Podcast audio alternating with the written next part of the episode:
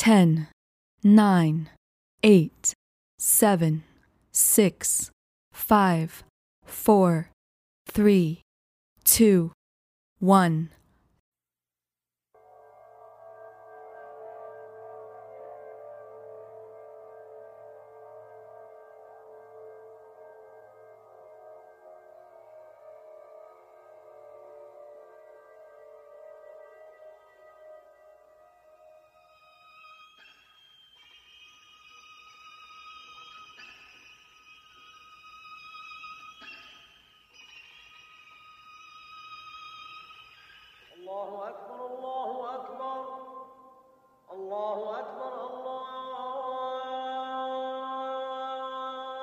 This is William Friedkin. I directed The Exorcist in 1972 and 1973. The film was released on December 26, 1973, in 26 theaters in the United States before it had a subsequent run around the world. The Exorcist was written for the screen from his novel by William Peter Blatty. The Exorcist opens in northern Iraq, and we actually filmed in northern Iraq. We filmed in a little town called Mosul, which is up in the north. And what you're looking at now are scenes from an actual dig in Hatra uh, that was taking place when we came to film. Hatra was a, a little town of 100,000 people that was sacked or destroyed by the Sassanians in around 30 or 40 BC. And the Sassanians who attacked the town killed all of the people, all 100,000 of the people who lived in Hatra, and they even cut off the heads of the statues.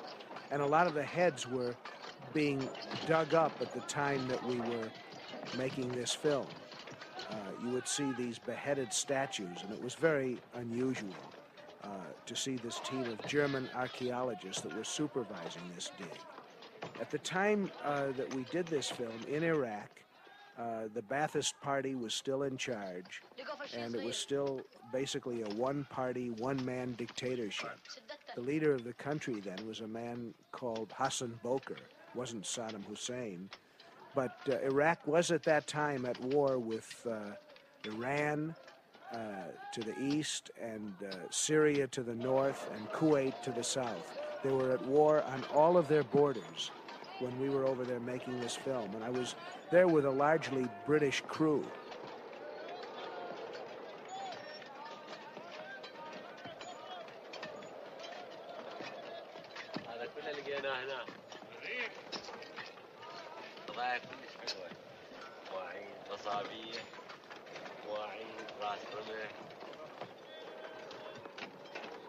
The St. Joseph medal, the little medal that Von Sydow is examining here, is an element I added that's not in the novel.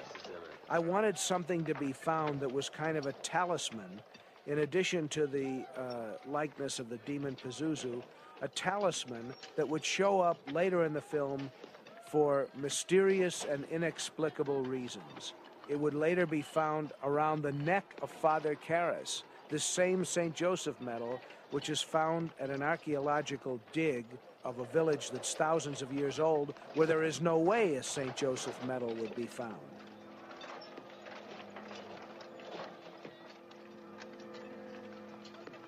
I went over to Iraq with a clear idea of what I wanted to film, but I wasn't sure where exactly I would do it.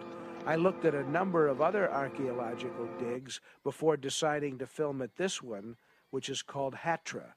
So I then adapted the elements and details of, of Blatty's first chapter to what I found in Hatra, because this is the kind of setting and scenery that it would be difficult, if not impossible, to duplicate. The place where Sydow sits, for example, at the um, outdoor cafe, where we establish that he is taking nitroglycerin pills for his heart, is actually right across the street from the tomb of Nebuchadnezzar, who was one of the ancient kings of Iraq, or, or of Mesopotamia, as it was called in those days. And the tomb of Nebuchadnezzar is built on top of the tomb of the of the prophet Jonah.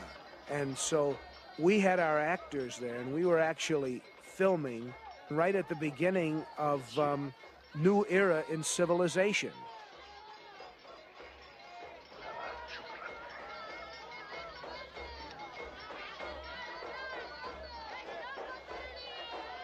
And it took us about three weeks to film the first reel of The Exorcist in Iraq. Uh, I think the sequence runs just under 10 minutes. And it took three weeks to film because every day that we'd go out to film, it was 130 degree temperature in the shade by 11 o'clock in the morning. At 11 in the morning, it was too hot to film anymore. You, you had to quit, and then we'd have to go back to these tents where we all were, lived, right next to the railroad station in Mosul, Iraq, where the Orient Express used to roll in. And we'd go back to our tents and stay there from 11 in the morning until about 8:30 at night. And then we, there was still enough daylight between 8:30 in the evening and about 11 at night to uh, do some more filming. So we were filming split days. Was uh, a very unusual schedule. Von Sydow had to stay in makeup until 8:30 at night when we'd come back to film again and we would just freshen up his makeup a little bit and we wouldn't finish with him until close to midnight, and then it took approximately an hour to get him out of this makeup. So, uh, beyond just portraying Father Merrin in this sequence, it was a physical ordeal for Von Sydow to, to just uh, be prepared to do this part at all. It was an extremely difficult shoot, uh, both for him and for the two makeup artists, Dick Smith and Rick Baker.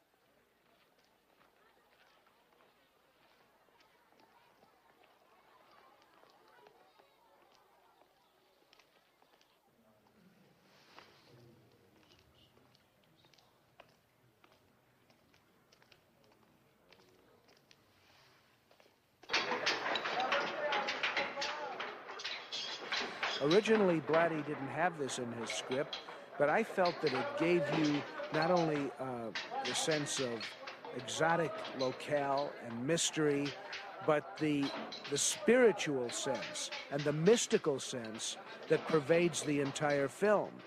In addition to being an attention grabber because of its eerie uh, sounds and its uh, mysterious sights.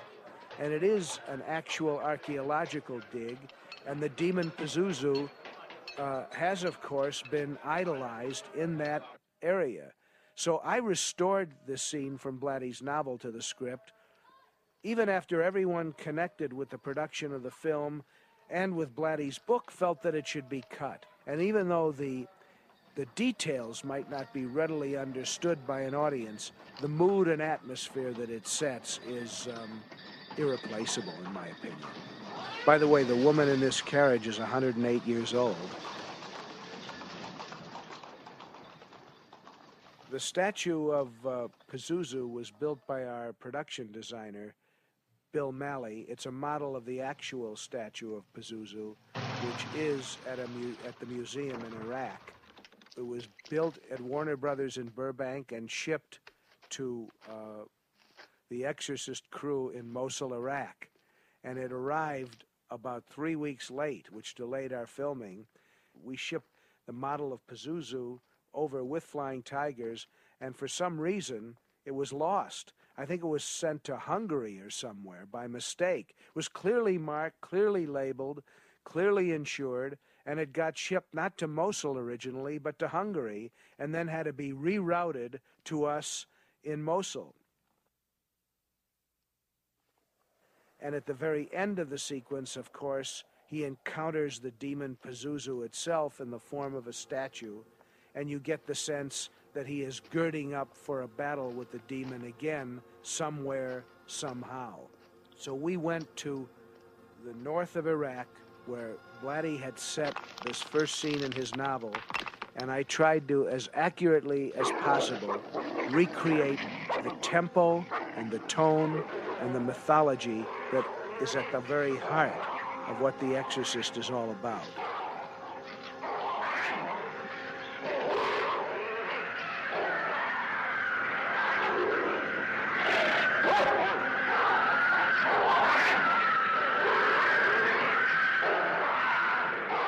And so the red hot sun of Iraq gives way to a cool morning in Georgetown, coming in over the Potomac River, picking up the campus at Georgetown University until it finally focuses down on the little three story red brick Federalist house that is at the corner of 36th and Prospect Street in Georgetown, at the foot of which are the Hitchcock steps, where Chris McNeil is on this very morning working on the script that she's uh, studying for the film that she's making in Georgetown.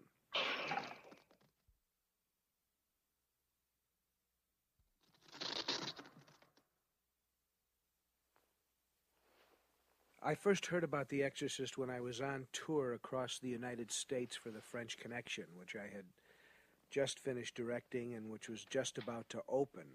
And I was uh, in San Francisco, as a matter of fact, when a pouch arrived for me, and it had the galleys of The Exorcist in it, which William Peter Blatty had sent to me.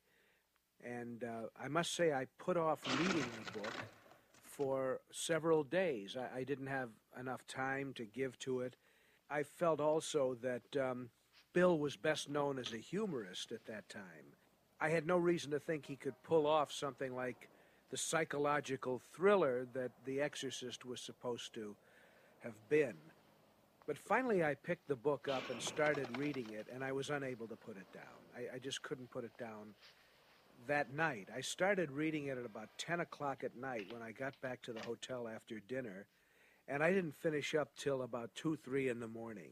I read the whole book in a, in a period of about five or six hours, and I was astonished. I thought it was just a, an incredibly intense and moving uh, piece of work. I believed it totally, and it was only after the fact that I realized what a well written novel it was. Good Morning. Good morning, Mrs. McNeil. How are you today? Fine, thank you. Thanks, It's okay, I've got The subject, um, of course, was original. I had never read anything at all like it. What this book was was totally unique as a story. And then the characters I felt were so uh, beautifully and richly portrayed. And in the course of the um, of reading the book, you find out so much about the ritual of exorcism and um, how it's still being practiced and uh, what an unusual procedure it is and how um, rare it is. But what Blatty did was to make it appear as though uh, it was something that going was going on constantly. He did so in a way that it was like it was like reading a work of nonfiction. That rarely comes along. Take a look at this damn thing, will you? It just doesn't make sense. I knew Bill Blatty uh, years ago when uh, Blake Edwards invited me to read his script of the feature film of Peter Gunn. And uh, it had been co written by Blake and uh, Bill Blatty. I read the script and I, I found it uh, severely wanting. And I went in for a meeting with Blake, and Blake brought Blatty into the meeting where I severely criticized the script and, and told uh, both Bill and Blake that I thought that it was uh, basically a travesty of a quite marvelous um, uh, television series. And Blake was became furious and outraged that my comments uh, were of a highly critical nature. But Blatty later told me that he thought I was absolutely right. He felt that uh, the script had gotten away from both of them, and it wasn't something that he was very proud of having done either. And he, I, I- remember him telling me how much he admired my honesty. He had never heard of a director who was going up for a job criticizing the screenplay that had been written, co-written by the producer. Needless to say, I didn't get that job. I didn't direct the feature film of Peter Gunn. But evidently, the encounter left something in Blatty's mind that impressed him about me. If you want to affect any change, you have to do it within the system. Okay, cut. That's a wrap. Whenever possible, I tried to uh, play moments in one take without a lot of intercutting, uh, without a lot of cutting around. I always would look for a setup that seemed to say it all. So, in this shot, you have the background of Georgetown University. It's it's at the end of a working day where Chris McNeil uh, and her crew have finished And I set up a shot that would both pan and track and move away from the campus with Chris without doing it in a series of cuts. As Chris um, is walking along, she encounters two nuns whose uh, uh, habits are sort of blowing in the wind. And I put the, that shot uh, very close to a shot of a guy on a motorbike and children running past her in Halloween costume.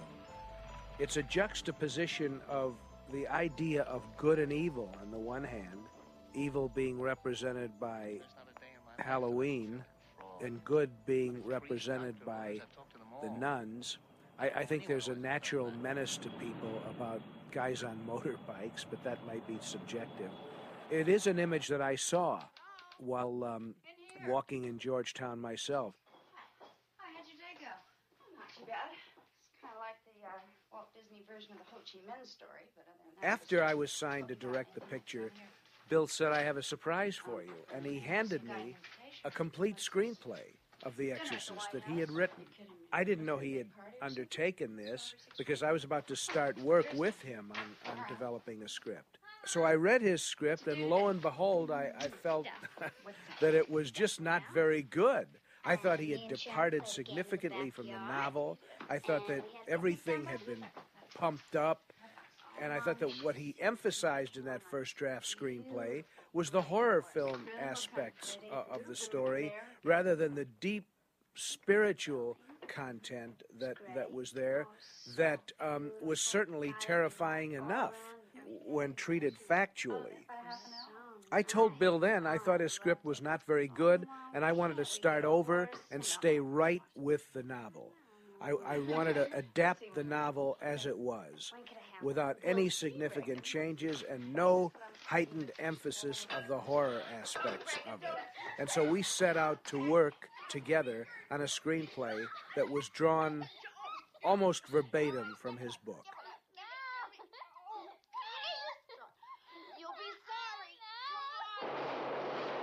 I should have perhaps clarified the fact that the sequence that begins in the subway station is in Manhattan. Were I doing it all over again, I would put a subtitle in there that says Manhattan. Because a lot of people are not aware that Karras has left Georgetown. But I guess at that time, this was the 70s, don't forget, and we gave people a lot of credit for trying to figure out what was going on in a film themselves without leading them through it every step of the way. I'm a Catholic. The drunk has a very distinctive voice when he asks Father Karras if he could help an old altar boy.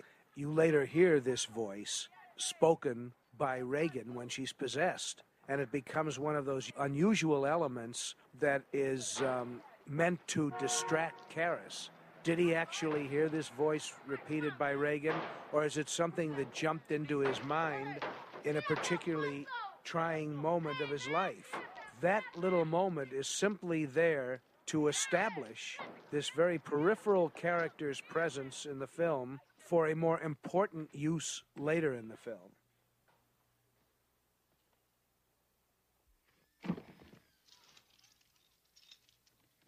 Where Father Karras goes to visit his mother, it is an actual apartment. Uh, it's an interior right where the exterior was shot, somewhere in the West 50s in, uh, in the west side of Manhattan. Everything that's in this apartment is as we found it, except the props, the photos of young Karras, the girl that might have been his girlfriend. But all the furniture and the wallpaper and everything else is as it was. We put up a crucifix on the wall and and uh, as I say, the personal objects, but all the rest of it is as, as I found it. I thought it was a perfect setting Mama? for how Karras's mother would live. The seat of the Imperial of the Regency Room. Μια καταπληκτική κουζίνα. Ακόμα και φωτογραφικό για το αναμνηστικό άλμπουμ. Μάμα.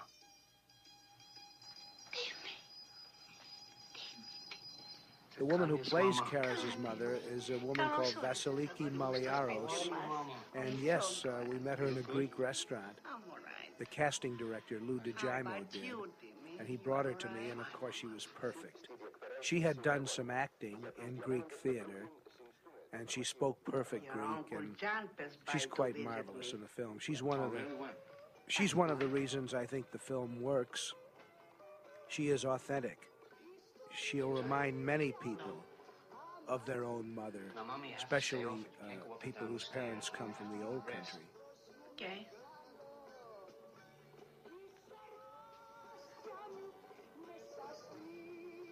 She's a very vulnerable woman. She is almost a typical old country mother. So many people could identify with her, her appearance and her attitude.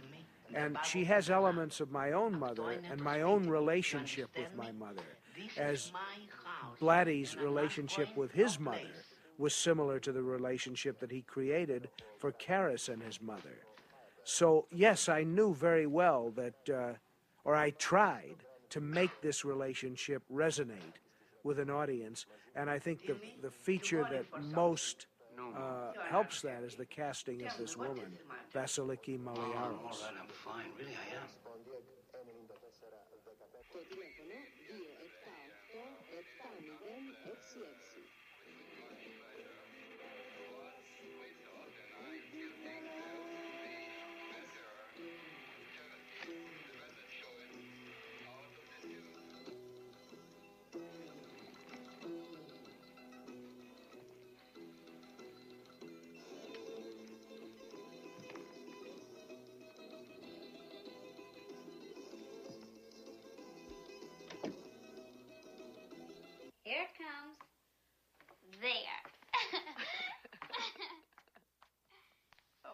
Like that.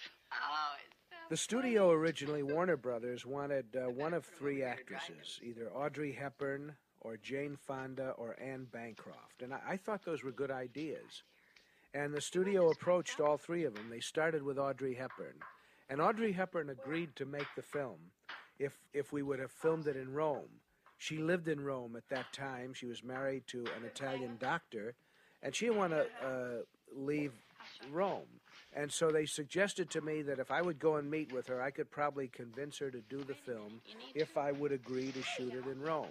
Well, I had no interest in wanting to make this film in Rome. I had absolutely no sense that um, we could do. it any better technically anywhere else but with a United States crew and facilities. So I declined to do that. And so they then moved on to Ang- Anne Bancroft, who they quickly learned was interested, but she was in her like first month of pregnancy. Then Jane Fonda was approached, and she turned the film down flat. Meanwhile, Ellen Burstyn had called me and, and said that she wanted to play the part. I knew who she was only from the supporting roles that she had done in films up to then. And I found her to be, you know, absolutely brilliant and uh, highly intelligent and highly knowledgeable about what The Exorcist was all about and its deeper implications. And I got interested in her doing this part, even though I knew the studio wanted a major star, which at the time she certainly wasn't. So when I went to the head of Warner Brothers at that time, Ted Ashley, and told him, now that we've been through Fonda and Audrey Hepburn and Bancroft, I would like to go to Ellen Burstyn. And I remember Ted Ashley saying to me, Bill, you know, I have complete faith in you and complete trust in what you'll do with this film, but Ellen Burstyn will play this part over my dead body. There's no way I'm going to give the lead in this picture to Ellen Burstyn. Please understand that. And one thing led to another. We couldn't agree on anyone else, and ultimately the the role sort of fell to Ellen. You can bring Mr. Dennings if you like. Mr. Dennings. Oh, you know, it's okay.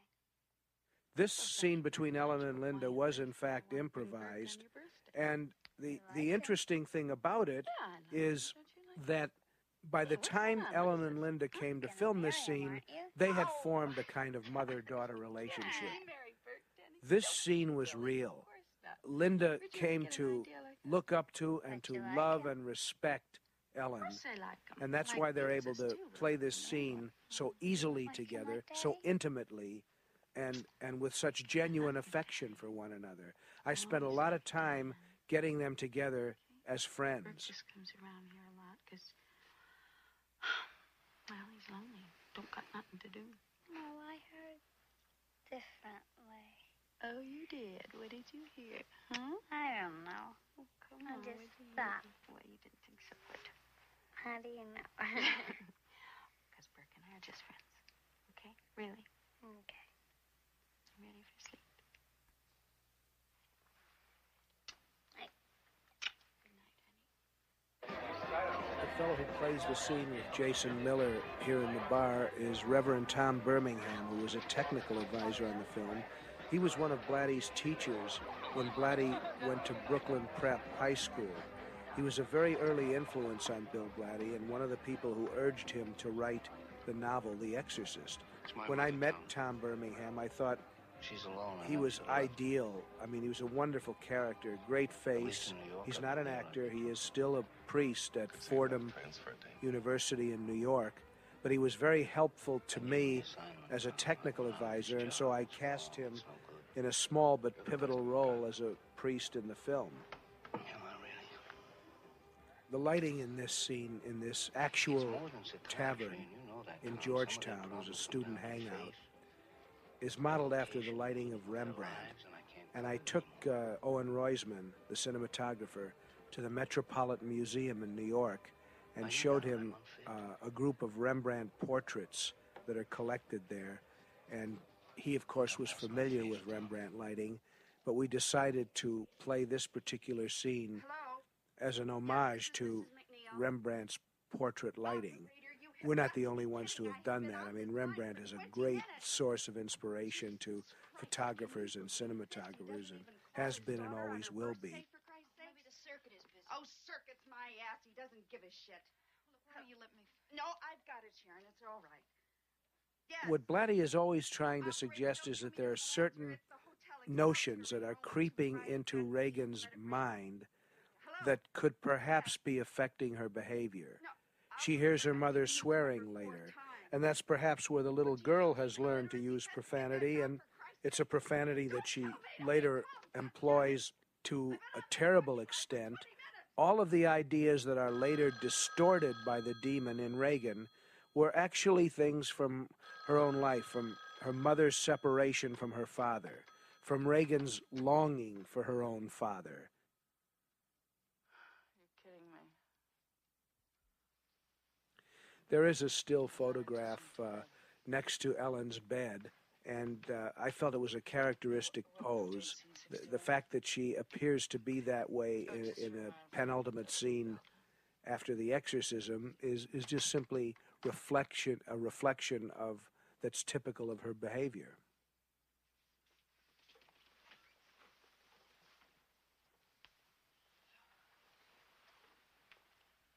What are you doing here? My bed shaking. I can't get to sleep.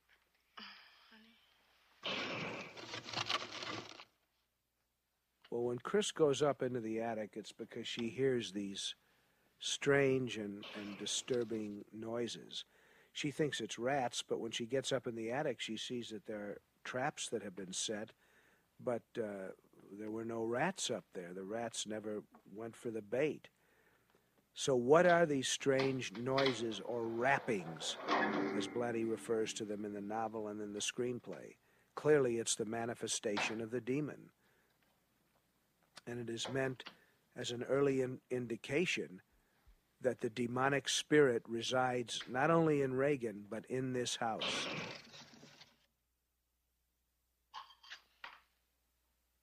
An older house does seem to have, you know, more history and therefore more potential for either good vibrations or bad vibrations. That's a general notion. The fact is that nothing is meant to suggest that there is anything inherently evil in the house itself. There's nothing inherently evil in little Regan or in her mother. The idea is that the devil chooses its, his victims at random in order to influence some of the rest of us.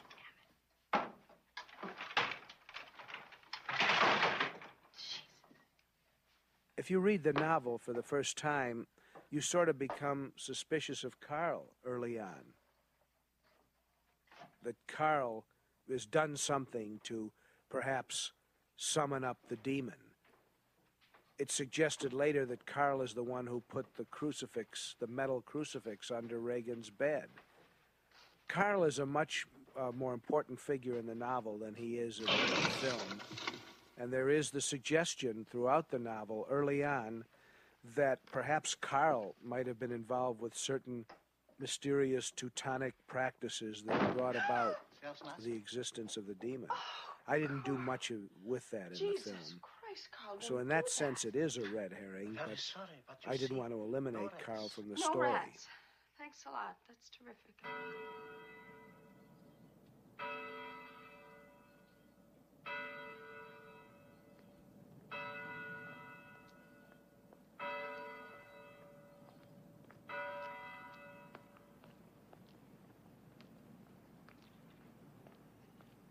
I, I don't think that anyone could really go inside a chapel like that and take it, have the time and take the trouble to to desecrate a statue in that way. This is a peculiarity, I believe, of of the evil that exists out there, and that all evil is in some way related. If you look closely at the statue, you see that the fake breasts and the fake penis are made of clay, the same clay that Regan has used to make her little uh, toys.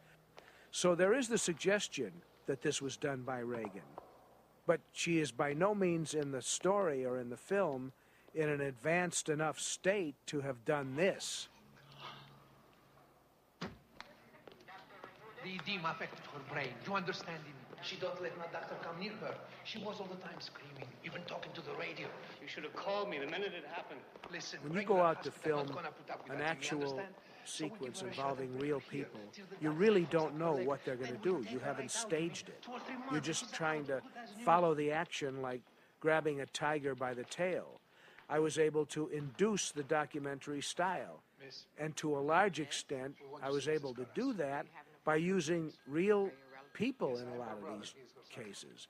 So there is a sense that you're watching real human behavior throughout this film and not simply a performance.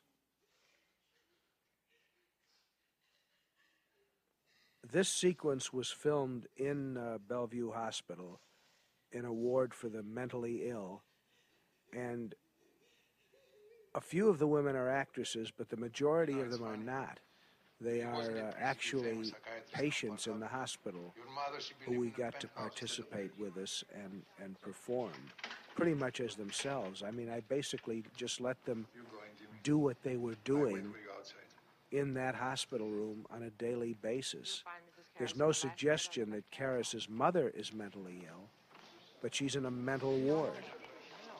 And you see him becoming very upset when he's surrounded by the patients in this mental ward, one of whom steals his priest's collar. And this scene is all to add to his frustration for having neglected his own mother, which is one of the weaknesses that the demon plays upon later during the exorcism. Mama. It's Dimmy, Mama. A lot of things in the early section of the film prefigure things that turn up in later sections of the film.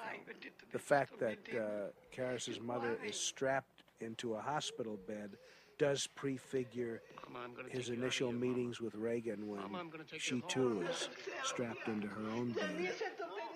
Karras, in, on seeing his mother in this condition, his guilt becomes much more profound and pronounced. And he realizes that by not being there for his mother, he has let her down. And what good is it for a priest to minister to the world if he can't take care of his own family? The people at the party are are largely people that we brought in from Georgetown who were members of Georgetown society that could afford to come up and work for a day. So I wanted a kind of an authentic look, which is very hard to get with with screen extras. This is the famous shot right here that is referred to in the Anita Hill Clarence Thomas case. Burke Denning says there seems to be an alien pubic hair in my gin, and that, that line became famous. It was actually read out of the novel by Senator Orrin Hatch at a Senate at the Senate Clarence Thomas hearing. He opened up a copy of Blatty's novel and read that line uh, from the book as a source for where Thomas might have said it to Anita Hill. Was it public relations you did for the Gestapo or Community relations. I'm Swiss. Yes, of course. And You never went bowling with Goebbels either, I suppose, eh? Nazi bastard. Over behind the church. You know what I mean over there? It's a red In the course of the party, Chris learns that Father Karras has lost his mother, but we also learn that Chris has noticed Father Karras. She's seen him in the street, and something about him struck her enough to ask Father Dyer, who's at this party, who is that priest that she saw behind St. Michael's Parish? So that again prefigures that Chris has noticed Karras, and later she will become involved in a symbiotic way with pig.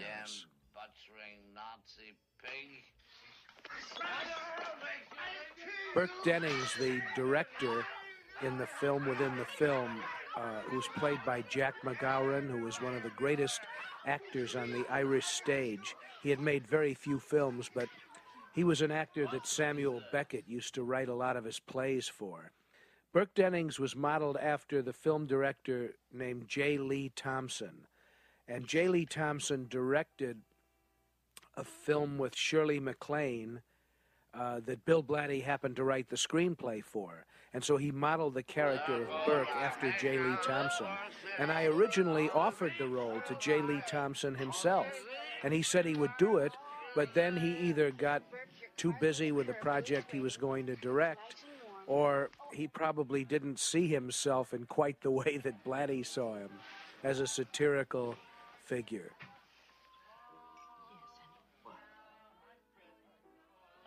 I was very influenced at that time by the films of Michelangelo Antonioni, the great Italian uh, director, and the way Antonioni would tell a story almost laterally, in the sense that he would never usually repeat shots.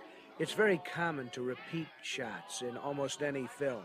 You have a close up of one person, a close up of another person in the scene, a, a profile of both of them, and these shots are repeated uh, in a very uh, predictable pattern throughout the course of a scene and throughout the course of a movie.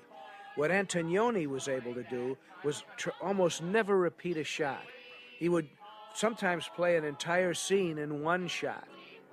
And even within a scene, you would seldom have that the, the repetitious rhythm of one close up, another close up, in a way that was had become, I felt, even at that time, much more so today, highly predictable. This particular scene is really there as a kind as the kind of first shocking manifestation of something in Regan's nature that would not normally be there. The only thing that precedes this as unusual are the kind of rappings that you that you hear, the rappings uh, in the ceiling, uh, what what Chris refers to as rats in the attic, which are considerably more than rats, as we will later find out. Mother, what's wrong with me?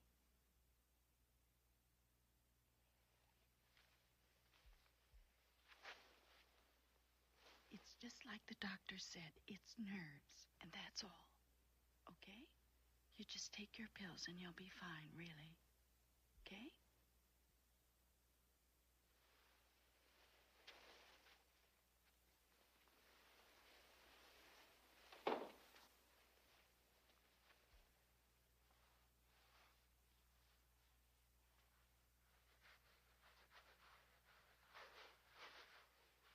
I always tried to build in an extremely quiet scene before an extremely loud scene. In fact, there is a constant motif running through the film on a technical level of light and dark, uh, loud and soft, um, good and evil. So all of the scenes that have some kind of uh, demonic force to them, like the shaking of the bed, all of those scenes are preceded by very quiet scenes to set up the contrast when these particular demonic scenes hit. They're extremely loud and percussive and violent. The actor who plays Father Dyer is uh, not really an actor. He's, a, again, a priest. He's uh, Reverend William O'Malley, S.J., and he too teaches at Fordham University. He was an acquaintance of uh, Bill Blatty's, and uh, Bill introduced me to uh, Father O'Malley and told me that uh, when he met O'Malley, he had already written Father Dyer, but he seemed it seemed to him that O'Malley was uh, an almost perfect uh, example of Father Dyer. Uh, O'Malley was um, a model for Father Dyer while not having served as a model. And uh, they became friends. I guess uh, Bill met O'Malley through Father Bermingham, and they became friends. And Bill told me when I was casting the film that there's a guy who is Dyer, even though he wasn't actually the model for Dyer. I met O'Malley uh, in New York with Bill. We had dinner one night, and I agreed with him that he was Dyer, and he had a great personality. And uh, so I auditioned him. I had him read for me, and I thought he was perfect. Again, you know, he he has the soul of this character that he's playing. I made up the dream sequence in the editing room out of a lot of found objects, in addition to uh, the repetition of some shots that you had already seen. I was trying to show how the symbiosis can occur between two different people whose lives are inextricably tied together in ways that are, are not clear to them as yet. It occurred to me to examine what are dreams made of in a symbiotic situation. So, moments from Karras's dream about his mother's death and images of the demon mixed together with images that we saw in Iraq sort of tie together the two disparate worlds of Karras and Merrin in ways that are going to indicate that they later come together, that they're united in this exorcism. There, there was never a, any question of trying to uh, brainwash an audience by the use of the, this imagery. I felt that it had the irregular and unpredictable pace of a dream. Uh, but I am aware of what can happen when you're looking at two and three frame cuts of something. It does, in a way, become sort of unsettling. But more importantly, it causes the audience to pay attention more. So that's why those short cuts are in there, even though I've read over the years that they were put there to, um, if anything, brainwash the audience, which is ludicrous. Well, it's a symptom of a type of disturbance in the chemical electrical activity of the brain. Case of your daughter in the temporal lobe, it's up here in the lateral part of the brain. It's rare, but it does cause bizarre hallucinations, and usually just before a convulsion. A convulsion. The shaking of the bed. That's doubtless due to muscular spasms. Oh, no, no, no, that was no spasm. Look, I got on the bed. The whole bed was thumping and rising off the floor and shaking, the whole thing, with me on it. Mrs. McNeil, the problem with your daughter is not her bed, it's her brain.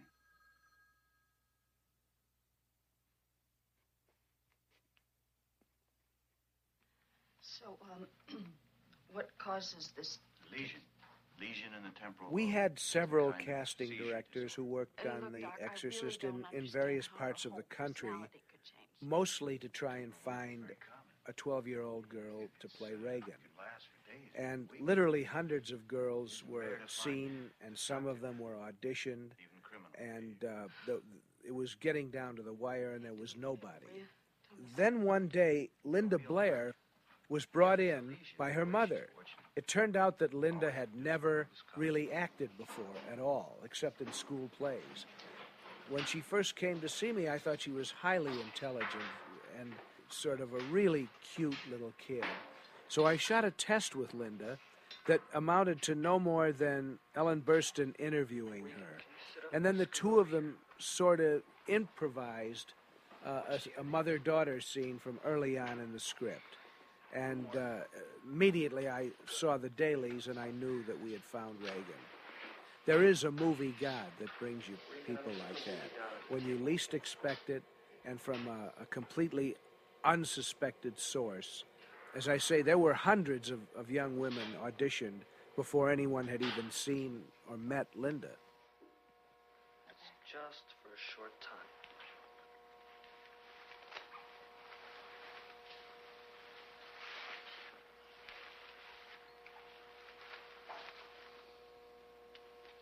I shot most of the doctor's scenes in actual doctor's offices or at the NYU Medical Center, at the Neuropsychiatric Center, and where Dr. Norman Chase, who was the head of that department, was very helpful. The audience reaction to this particular scene has always been the same. It is the most disturbing scene in The Exorcist. It's the one that, that puts most people off. One of the reasons that it does is because it's portrayed so realistically. It really looks like that needle is going into her neck and into uh, a, a vein and, and then into an artery. It's a combination of the way in which this doctor, who is an actual neurosurgeon, he's not an actor, and little Linda Blair was able to act this scene. It's absolutely brilliant what Linda does to, to sell this. And then again, the special effects that make it look like the blood is spurting out of there also is very well done. So an audience looks at this and they believe it and they can feel that pain in her neck. And they can, when they hear her moaning, most of the people moan right along with her. There's no question that the film, to one extent or another, is uh, about ritual, about religious ritual, medical ritual. So clearly, there's a counterpoint between the two, and they also dovetail. Exorcism is a ritual, and so is this medical routine. Something like the arteriogram is, is very ritualistic in the way I saw it and presented it.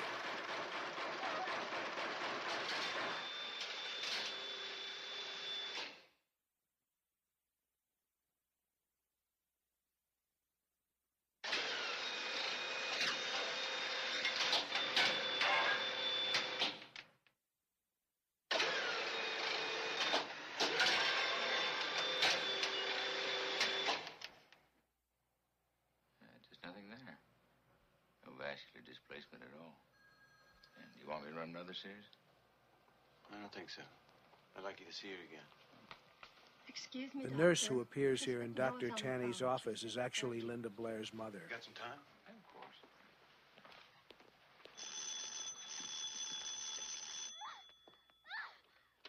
This could now be done with a Steadicam.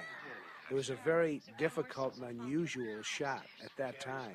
We simply hoisted the camera operator up on a pulley, and uh, he, he was able to just pan around with the actors and do a 360 degree shot, but carrying them from one floor to another.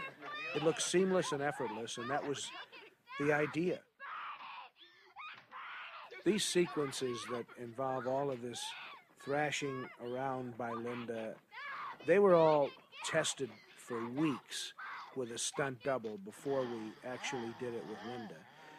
The length of time that she spent in this harness or rig was actually quite short. It's pretty much the length that you see on the screen. And I did very few takes of it. I never did more than two takes, and I usually was able to achieve it in one take. And then, of course, she acted it so superbly. But it was done so quickly that uh, while it while it was uncomfortable, it wasn't long lasting, and, and there was no, you know, physical difficulties to her.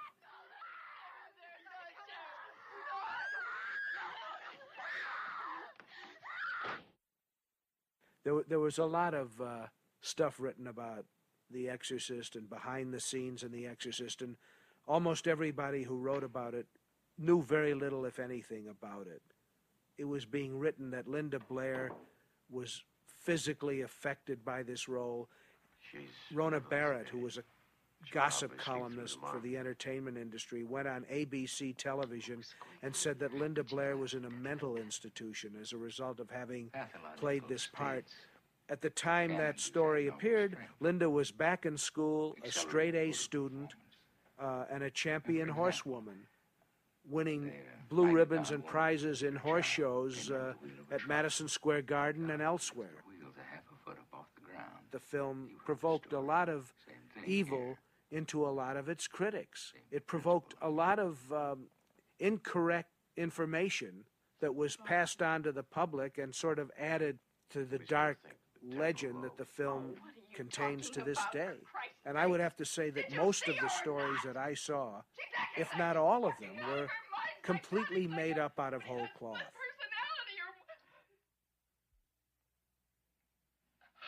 Almost every other horror film that has ever been made has a distance between the viewer and the filmmakers. You know you're watching a horror film. You know it by the way it's lit, by the way the angles are chosen, by the performances, by the outrageous nature of the action line. The Exorcist, I wanted to be completely believable in every frame. And so a lot of care and attention was given to make all of the details as good as we possibly could and as plausible as we could possibly make them. Turn up there, At least would eliminate certain other possibilities. A number of the sound transitions came about in the editing process through trial and error, but most of them were preconceived. I mean, I knew that I wanted the sounds, the percussive noises that take place in this arteriogram sequence to echo the sound that's pounding in Father Merrin's brain while he's sitting at a chaikana or a little uh, tea restaurant in Iraq. No. So yes, that was calculated, but the way we actually achieved it came about Well, through trial and I'm error. sure. And of course, again, every one of these loud scenes is immediately followed by a completely silent soundtrack. Everything in the Exorcist film is intentional. I had no idea what the effect of any of this stuff would be, but I can tell you that it's all planned. This is as planned a film as I've ever made. There are a lot of things in almost every film that come about through improvisation or through luck. A large part of the chase scene in The French Connection, it actually just happened. But uh, there's nothing that just happened in The Exorcist. Everything is planned. Why'd you ask? I think it's time we started looking for a psychiatrist. At this particular point in the film, Chris McNeil is becoming physically and mentally sick from what's going on with her daughter. And of course, rather than comb and brush her hair, she decides to, to cover it with a shawl instead. And you begin to get a sense that she's letting herself go, that her appearance is less important to her uh, physically and physiologically. And you begin to see the toll that her daughter's illness is taking on her. Her attitude gets a lot sharper, too. Her, her mentality becomes uh, much more difficult to deal with, and f- she and she really becomes a kind of a mean person as a result of what's happening to her. The meanness comes out of the insecurity and the uncertainty as to what is the cause of her daughter's illness.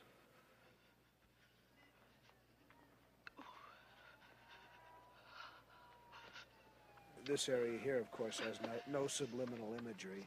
You could have. I mean, the temptation here is to hide little demons in the darkness here. And probably if they were making the film today, that's what they would do, is to pump it up. But I tried to hold on to realism as long as I could.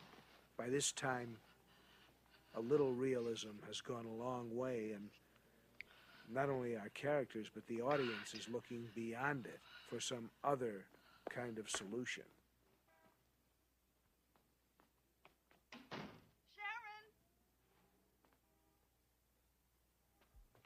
What the hell hell do you mean going off and leaving Regan by herself?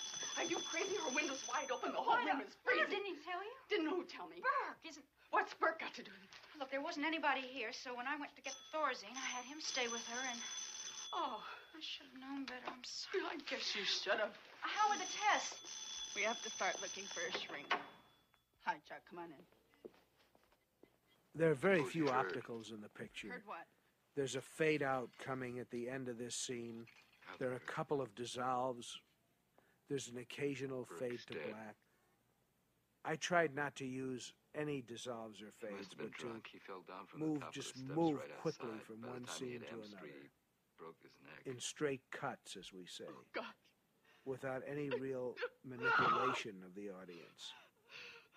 Even though the film does seem to have an interesting pace, it's probably very slow for today's audience in terms of what they're used to seeing.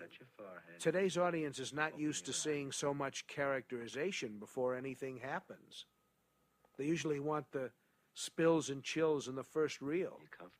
We don't give them that. What we give them instead is a very slow development with an extremely creepy atmosphere leading up to the potentiality that something astounding is going to happen. And then it does. I would hope that this style can return and that the story becomes more important. I'm not sure that it has or that it will. I think there's been a, a- a significant uh, lowering of the standards of film storytelling. And I find most of the screen directors I think he'll leave. working against the material rather than with it, as any intelligent person would do if confronted with a lot of this stuff, which is totally superficial. I'm speaking to the person inside of Regan now. If you are there, you too are hypnotized and must answer all my questions. Come forward and answer me now.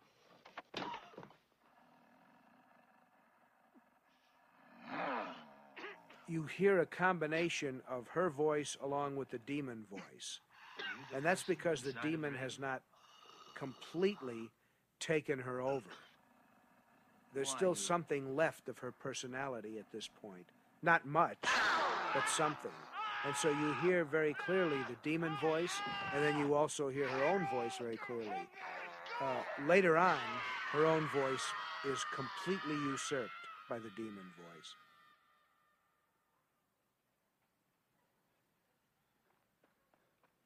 Jason Miller is probably the most unusual casting in the film.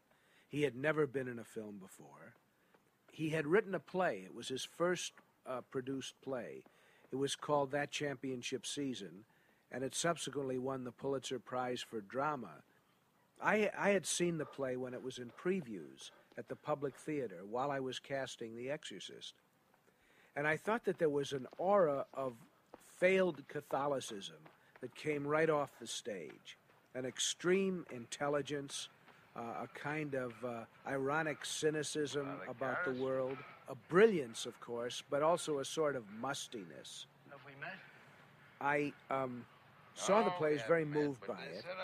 I. And I asked That you look like my casting director if she knew the guy who wrote this play, and she said, "No, I know who he is." And she told me What's this all something about? about him. At the time, I think he was you do look delivering milk in uh, in Queens or John somewhere.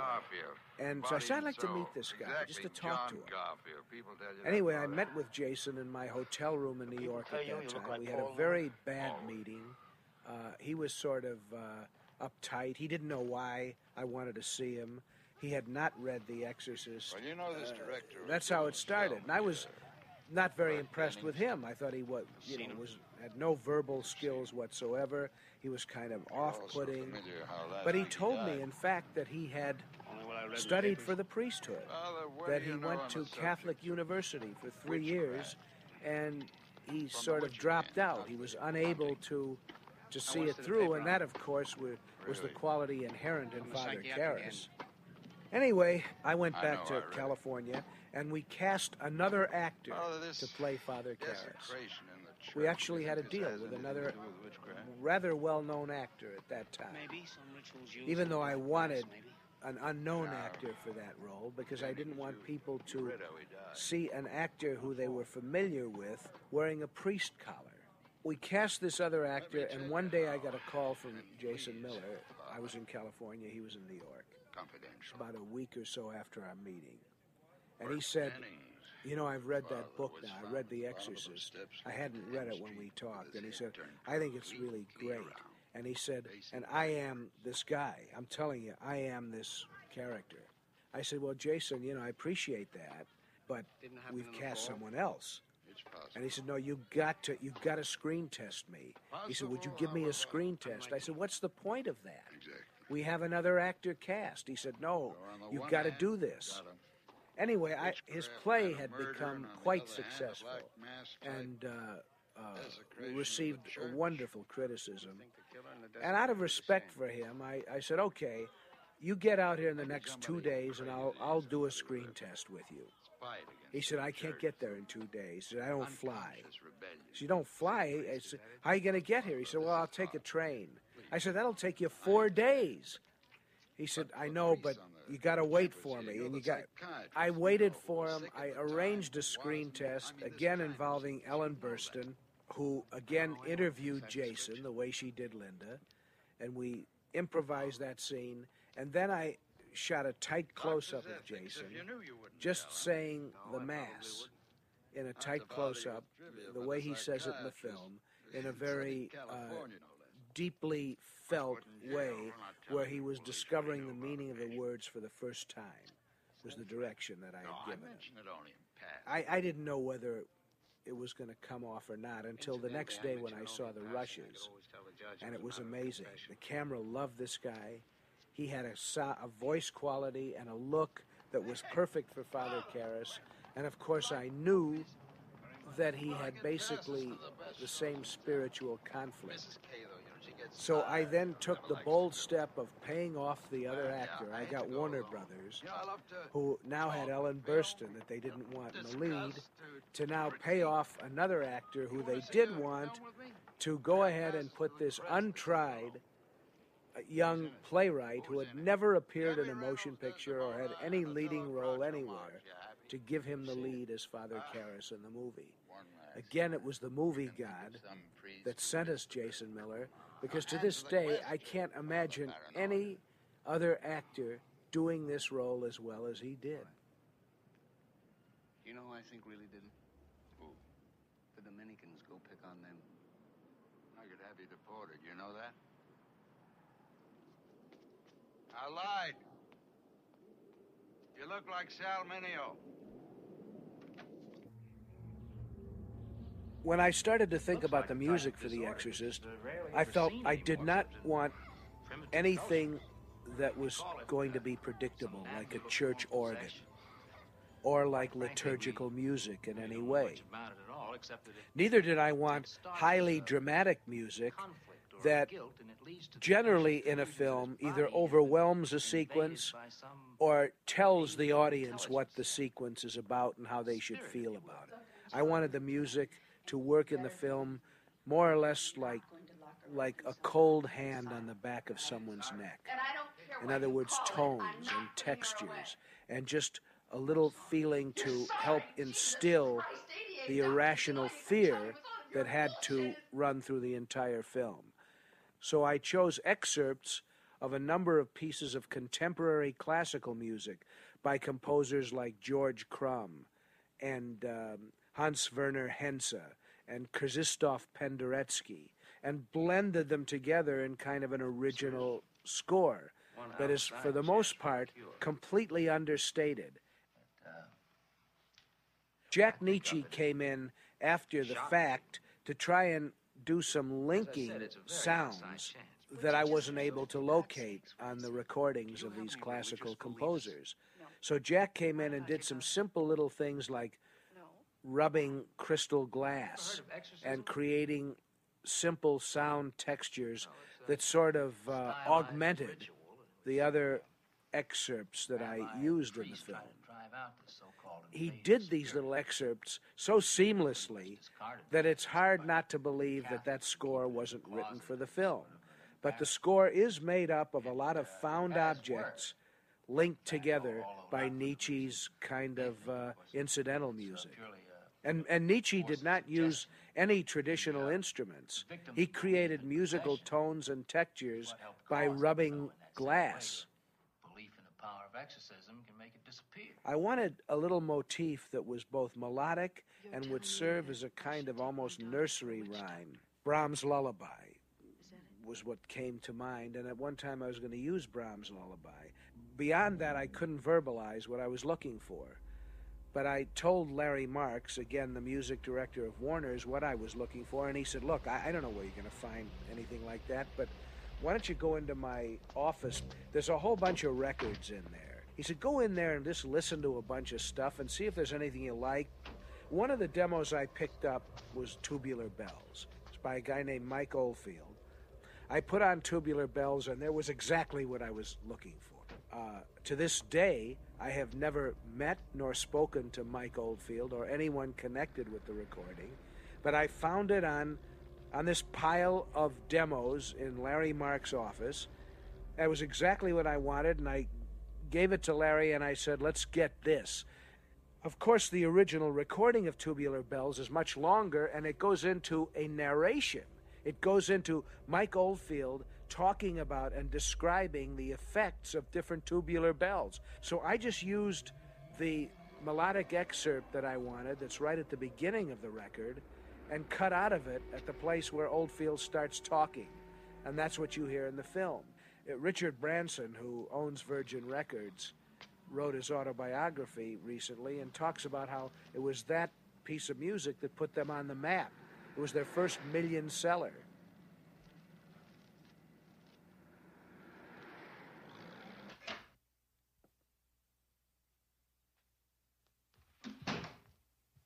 Carl.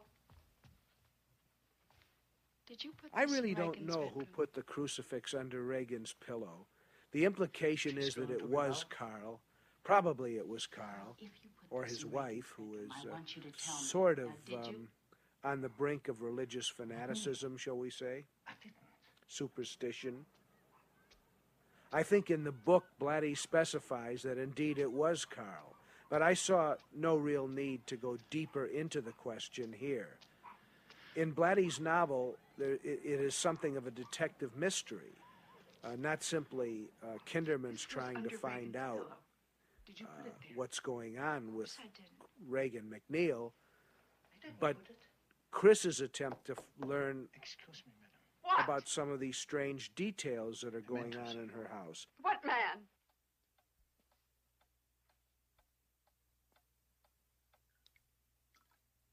Might your daughter remember, perhaps, if Mr. Dennings was in her room that night? Why do you Lee J. Cobb was a consummate pro, a great actor, distinguished actor. He had created the role of Willie Loman on Broadway in Death of a Salesman. He played Johnny Friendly in one of the greatest American films ever made called On the Waterfront. And in general, he had put up a, a gallery of tremendous performances. And Lee himself was a truly sensational actor. As I said earlier, I wanted a combination of unknowns mixed together with seasoned professionals, and there was no more seasoned professional than Lee J. Cobb. As good as he was at Bombast, his role here in The Exorcist is one of the most understated and beautifully orchestrated that I've ever seen in a film. Speaking plainly, Mrs. MacNeil, it isn't likely he would fall from a window. Besides, a fall wouldn't do to his neck what This particular scene one is chance in a thousand. my favorite scene No, in the film. my hunch. I can watch it over and over again. Opinion. It's done so delicately and so subtly. The camera technique is one. Is very unobtrusive. fracturing The of camera is keeps moving into both Kinderman and Chris at a very slow it very pace, sort of trying to get closer and closer to what both of them have in mind. And then at a certain point, once killed and then Kinderman has kind of uh, let all of his cards show, the and room. we, the audience, are Except aware of so how can where he's heading with this discussion. The camera starts to pull away from the two of them slowly. It could be one So way. they're matching shots For that move in at the same between the time time and pull back at the the same time time. return. And so, while I think it works very well technically in a very simple way, I think it's also um, package that just brilliantly performed by these two actors. Groceries, This is a scene that you could show to a class really of would love to acting see Carl takes students. of You're dealing with two of the very best actors of the world at that time. Would you like to ask him? And as I say, I really love this scene. I can watch it over and over again because I think it's so brilliantly very performed. And I also think it's it's brilliantly written. I think it's the best writing that Blatty has in his um, excellent screenplay.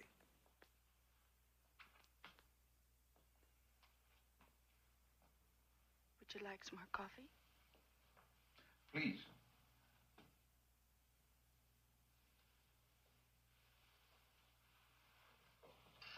I don't think there was any point in going any further with the either the medical examination or in the uh, detective's examination of what might actually be happening.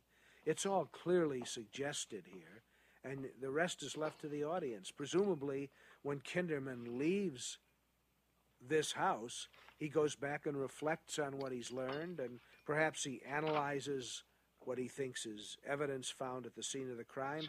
But I didn't feel like any of that was Your necessary daughter, she's the artist? after you understand that, as I think you do here, that yes, he suspects that Regan uh, MacNeil is a suspect in this murder. You might ask your But what are you going to do with that? How far can you go with that? Theoretically and technically, He wouldn't have any reason. could Regan herself be prosecuted for Denning's murder? It was Regan who, in fact, murdered Dennings, but under the influence of a demonic possession. Now, I don't know of any actual instance where a person who was possessed by a demon and committed some outrageous acts ever put that up as a defense. I think they'd probably be laughed out of a courtroom if they did. Please give an autograph. Of course. Uh, where's a pencil? Right here. Here. Oh, I think she'd love it. Columbo is probably ripped off from this character. Because this character came first. Kinderman came before Columbo. And I think Peter Falk, I'm not saying he stole anything, but his characterization you know, owes a lot made, um, to Lee J. Cobb's performance as Kinderman. But Cobb created this guy out of whole cloth from what he had read in Blatty's fiction. I mean, it was Blatty who actually created Kinderman, but Cobb who brought him to life. And he is easily one of the greatest American actors, so it's an honor to have worked with him and to have had him in this uh, I'll picture. come back when she's feeling better.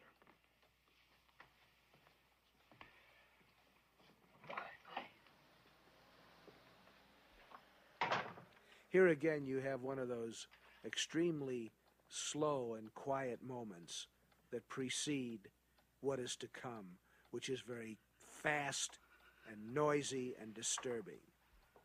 This is orchestrated, this sequence and the next, very much like a Shostakovich symphony, where extremely quiet passages precede noisy and bombastic ones. Perhaps the image of the little girl masturbating with the crucifix uh, is one of the most shocking in film history, I would say, as you bring together in one frame two extremely disparate elements that are never seen together in, in anyone's conscious mind, and that's the crucifix and the vagina. And yes, it is a, a kind of a blasphemous image, but we decided early on to retain it because this is what it means to be demonically possessed. There's the crucifix that represents something, and there's the vagina that represents something else. They are at opposite ends of the mode of consciousness that people have. And it also brings together, in a much deeper sense, the sexuality that is behind much of Catholic mythology. The next few minutes of this Chris picture MacNeil. uh, truly represent, I think, screen acting at its very best and Burstyn at her very best. There's no doubt in your mind while you're watching it. They, that you are watching an anguished mother who has no idea what's happening with her daughter. The scene is beautifully written. It's very delicate. It's it turns out to be very emotional. Uh, again, it's another highlight for me the way these two actors play this scene and the simple manner in which we photographed it and let it Yeah. speak for itself with with no dramatic Oh. angles, no no need to to try uh, and pump up the moment. No struggle against the material. We just let them play it s- as simply and as truthfully as possible. Harvard, Bellevue, Johns Hopkins, places like that. You're a friend of Father Dyer's, right? Yes, I am. Pretty close? I rehearsed for two weeks before we ever started shooting. I honestly feel, I think we rehearsed for three weeks, as a matter of fact, but it was ready to go after a week. The actors had hit such a uh, You didn't mention her. high point in the first week of rehearsal that I really felt I should have shut off rehearsals after a week. I thought it was not going to be fresh anymore. And then, so then I had to surprise them, of course, on the locations to make the performances fresh. As, as a matter of fact, since The Exorcist, I have felt that too much rehearsal is really not very good because it tends to affect the spontaneity of the scene. And I, I love it to appear that the actors are speaking these words for the first time. Would you have to turn him in? Well, if he came to me for spiritual advice, I'd say no. You wouldn't. No, I wouldn't. But I would try to convince him to turn himself in. Uh-huh. And, uh, how do you go about getting an exorcism? we didn't really shoot in continuity. We had to shoot everything that we were going to film in Georgetown, all of the exteriors and even some interiors that were done in Georgetown. They were all done together. Then we had a soundstage in New York where we filmed the MacNeil house, which was uh, built on a on a set. It was a two-story house uh, with additional rooms on a soundstage on the west side of Manhattan. There were some other shots around New York, such as uh, a scene at Fordham University, and uh, some doctors' offices were also in New York. All of those scenes were filmed together. Everything that had to be done in New York was filmed at one time. And then finally, we filmed the opening in Iraq, which opens the film. It was the last thing to be filmed. I tried to make the film with as much realism as possible, even though it's a realistic film about inexplicable things. Of course, I always felt that there would be certain elements that a lot of people would just not be willing to suspend disbelief over. And so it became a challenge to get the audience to suspend disbelief, to get non Catholics who had almost no introduction at all to the Roman ritual of exorcism to believe that this sort of thing could take place. That meant, of course, a realistic level of performance by all the actors. There could be no hamminess, there couldn't be a hair out of place, there could be nowhere where you would feel someone was acting instead of really feeling passionately about their role. It meant that all of the special effects had to look as real to the eye as, as possible because there was no way to fix them later w- with optical equipment. So, of course, it took longer to do all of that, but I felt it was necessary.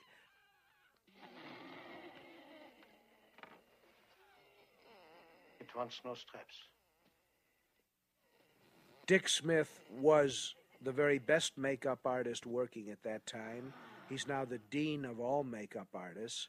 There was never any second choice. If, if we didn't get Dick Smith, I didn't know who we were going to get to create this makeup. it was a period of months of uh, pre production to try and establish the demonic look. And I don't know, Dick must have showed me a half a dozen or more afraid you might different hurt yourself, approaches, all radically different. And it seemed to me that what I was allowing to happen was letting Dick do a kind of monster makeup look. And when I saw it, it was, of course, brilliant, but it had nothing organically to do, I felt, with her character. And as I was looking at Dick's makeup tests, I realized that what happened to the little girl demonically has to come from within the story itself. What do I mean by that? I mean that, for example, there's an early scene that shows her masturbating with a crucifix, cutting herself with a sharp edged metallic crucifix. And I decided to suggest that she had cut her face as well, and that the distorted makeup and scarring was going to come from what she had done to herself, and that this scarring would get worse during the course of the film. That gangrene would set in, that her face would become not only scarred but discolored. And once I came up with that idea, Dick then went out and he got a lot of photographs of burn victims, victims of, uh, of, of facial damage, all from medical research books. And we then came up with this approach that whatever had happened to cause the appearance of a, of a beautiful and healthy 12 year old girl to become a, a demonic monster was going to grow out of self inflicted wounds that get worse and worse as the film progresses.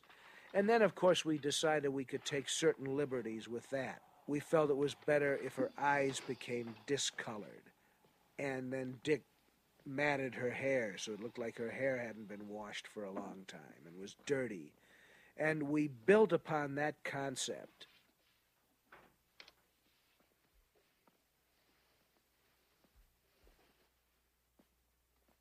Thank you.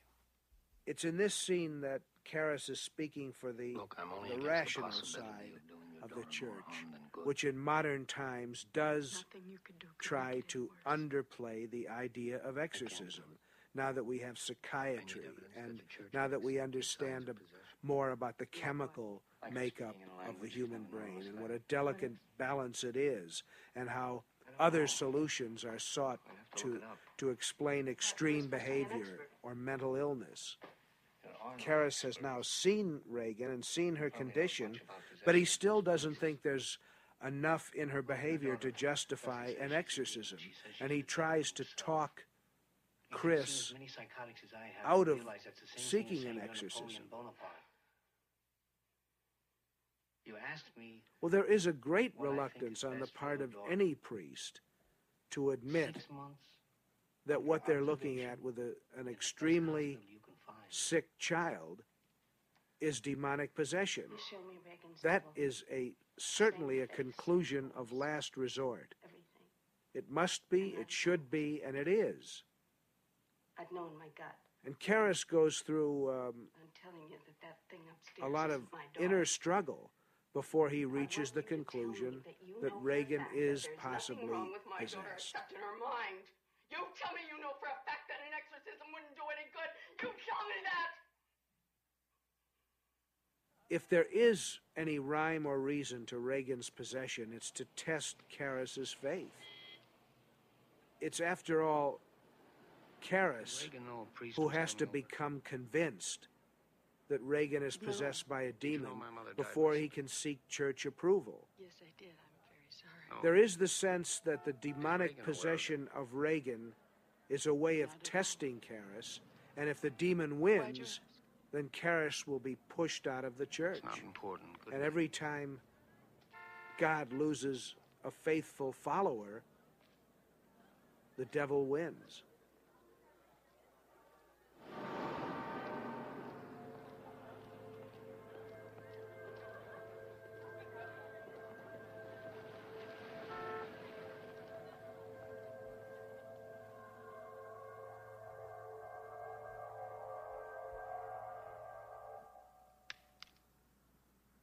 Bread, gave it to his disciples, and said,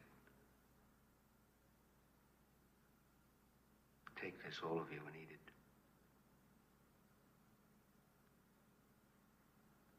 For this is my body.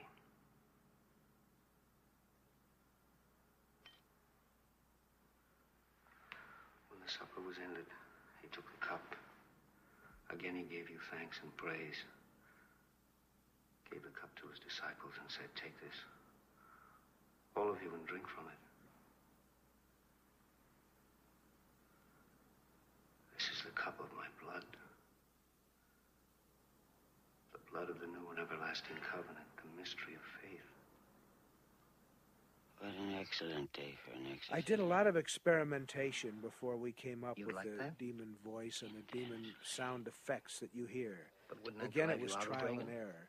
Originally, I, I had a, a brilliant man named Ken You were right. Nordine that I contacted to uh, experiment with, with his own voice, played through one of the early computers that were around then.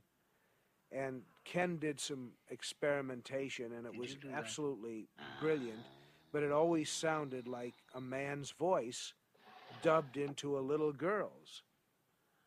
I didn't want that. I, I wanted something that was far more neutral. I mean, it had to be disturbing, but it couldn't sound like a man. I realized that. And that's about all I realized at the time. But in thinking about it, it occurred to me that the voice, the demon voice, should be more neutral than either male or female. What is neutral? Well, it flashed into my mind that there was such a person with a neutral voice that I remembered from my childhood from dramatic radio. What's that? And that was Mercedes McCambridge. And I had no idea where she was or if she was still around or still working. So I asked my producer, David Salven, to see if he could locate Mercedes McCambridge. And he did. She was doing a play in Dallas. And I phoned her and told her what uh, I had in mind. And she had a few more weeks left on her play, but she agreed to fly to Los Angeles afterward and meet with me. And we did. I ran the film for her. And then we went into a soundstage at Warner Brothers. And for about three weeks, we experimented with her voice in terms of how to bring about this, this sound of the demon. And of course, later on, I added a number of artificial effects to her voice. I added the sound of uh, an actual exorcism, the, the torture of an actual young boy who was possessed in an exorcism that took place in Rome that had been sent to me. I added that. I added some various animal noises. But for the most part, it's Mercedes McCambridge acting it out on a microphone for eight hours a day over a period of about three weeks. And I really tortured her, I must say, to bring about this sound. I just- I had her strapped to a chair something and I just- with the straps real tight. No, no. She was smoking three packs of cigarettes a day after she had quit smoking in order to affect her sound. And in addition to the cigarettes, she was swallowing raw eggs and drinking straight whiskey. And this procedure was, of course, very tricky for her. It's not something I would advise anyone else to do. But we really sort of uh, tortured that sound out of her throat. She had an interesting quality to begin with, but we distorted it even further by some of the techniques I've just mentioned to you. Oh, ice. You get some from the kitchen. No, that's all right. I'll take it straight. Right That's here. fine. No, that's fine. Please sit. Really? You yeah, sure? sit.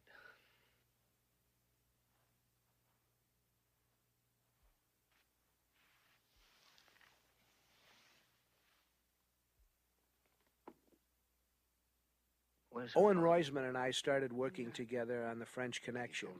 When I went back to New York to film French Connection, I really wanted to try and find a new young cameraman. Uh, rather than some of the established guys who were working there, some of whom I'd worked with in the past on The Boys in the Band and The Night They Raided Minsky's. A good friend of mine at the time was a man named Dick DeBona, who ran uh, General Camera, where we always would rent our camera and lighting equipment. And Dick was a, a good guy and a friend of mine, and I remember asking Dick if he could recommend any of the newer young cameramen. He recommended Owen, and he said, Let me set up a lunch for you with this guy. He's never really done a feature, but he's done a lot of commercials, and they're very good. And he has a unique kind of vision, and he's a young guy. He's 31 years old. And he arranged a lunch in his office uh, at General Camera for Owen and myself and, and him. And he cooked the lunch. He's a very good Italian cook. And he made us a lunch, and I met with Owen, and I liked him. We spoke for a while. I told him the style of French Connection that I wanted a total documentary realism, using a lot of natural light and handheld portable equipment. And Owen said, I love that. I think that's a great idea. And I said, Well, fine, let's go. You got the movie. I told him right at that meeting. He said, Well, don't you want to see any of my films and uh, my commercials? And I said, No, I don't need to see anything. I trust you, and we agree on the approach. And uh, as long as you follow through with that approach, you're going to shoot the picture. So we made the French Connection together that way, and he had a wonderful crew. And uh, obviously, the results I think were excellent. And so a year later, when I came around to, to doing The Exorcist, I called him again and uh, asked Owen to light The Exorcist. And of course, the problem there was completely different from The French Connection. The Exorcist had to be carefully lit. The lighting had to be extremely controlled. Uh, and except for the exteriors, the interiors had to have mood, and the mood had to be totally created because it was all on a sound stage, which is, at the one hand, an, an advantage for a cinematographer in that he gets to start from scratch. He doesn't have to live with the lighting that exists in a real location. But on the other hand, it's more time consuming and much more of a, of a challenge. Ultimately, I thought that working in those two modes, from the documentary realism of the French Connection to the much more controlled and atmospheric lighting of The Exorcist, that Owen ha- had done a really brilliant job. The Exorcist took us a lot longer to film. The French Connection was filmed in 40 days. The Exorcist took over six months, working every day, over a hundred days of filming. The experience of both films was completely different and brought about a lot of tensions between us because Owen worked very quickly on The French Connection and very slowly on The Exorcist. He worked slowly and methodically and properly, and of course, probably as important as anything else toward the impact of the film is the mood created and enhanced by Owen's lighting. No, not really, I suppose. But I have made a prudent judgment that it meets the conditions set down in the ritual. You would want to do the exorcism yourself. Yes. Might be best to have a man of experience, maybe someone who spent time in foreign missions. The location uh, of the scenes between the two priests who are discussing exorcism, between Father Karras and his superior, and then again between uh, Father Bermingham uh, here, who's again talking to the president of the university. Both of these scenes were filmed in the president's office at Georgetown. That was the office of and conference room of Father Healy, who was at that time president of Georgetown. This is not a set, that's actually his office. Georgetown is where the files of the actual case are kept, and Father Healy was the man who gave me access to those files before I started the film, and he gave us permission to film at Georgetown. All right. He's still running around digging up tombs. Hmm. Besides, he's had experience. I didn't know that. 10, 12 years ago, I think, in Africa. The exorcism supposedly lasted months. I heard it damn near killed him. Father?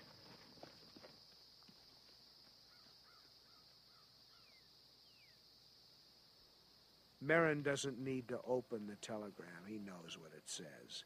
He knows that this is the call that he's been waiting for, his realization that he's now being summoned to an ultimate confrontation with the demon. And while that's going on, the demon, in, in her own mind's eye, is beginning to become conscious that Merrin is coming.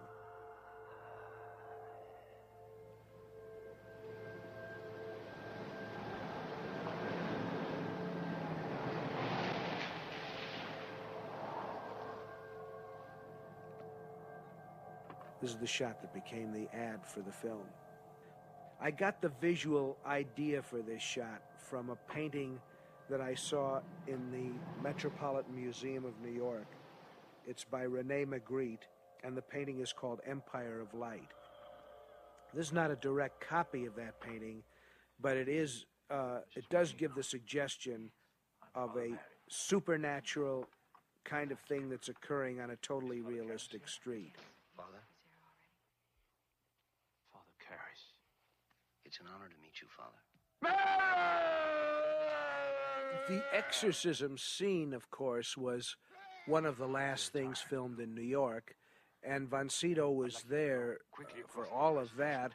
And I think it wound up being he he might have been there for six weeks, more or less, to just do the one final, you know, 12, 13 minute sequence. It did go over schedule. Yes, it did go over schedule. Especially important is the warning to avoid conversations with the demon.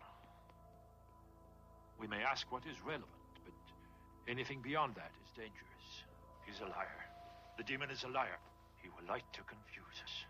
the instructions that Merrin gives to Karras here about don't pay attention to the demon, don't listen to the demon. The demon is a liar. He will lie to confuse us, but he will also mix lies with the truth.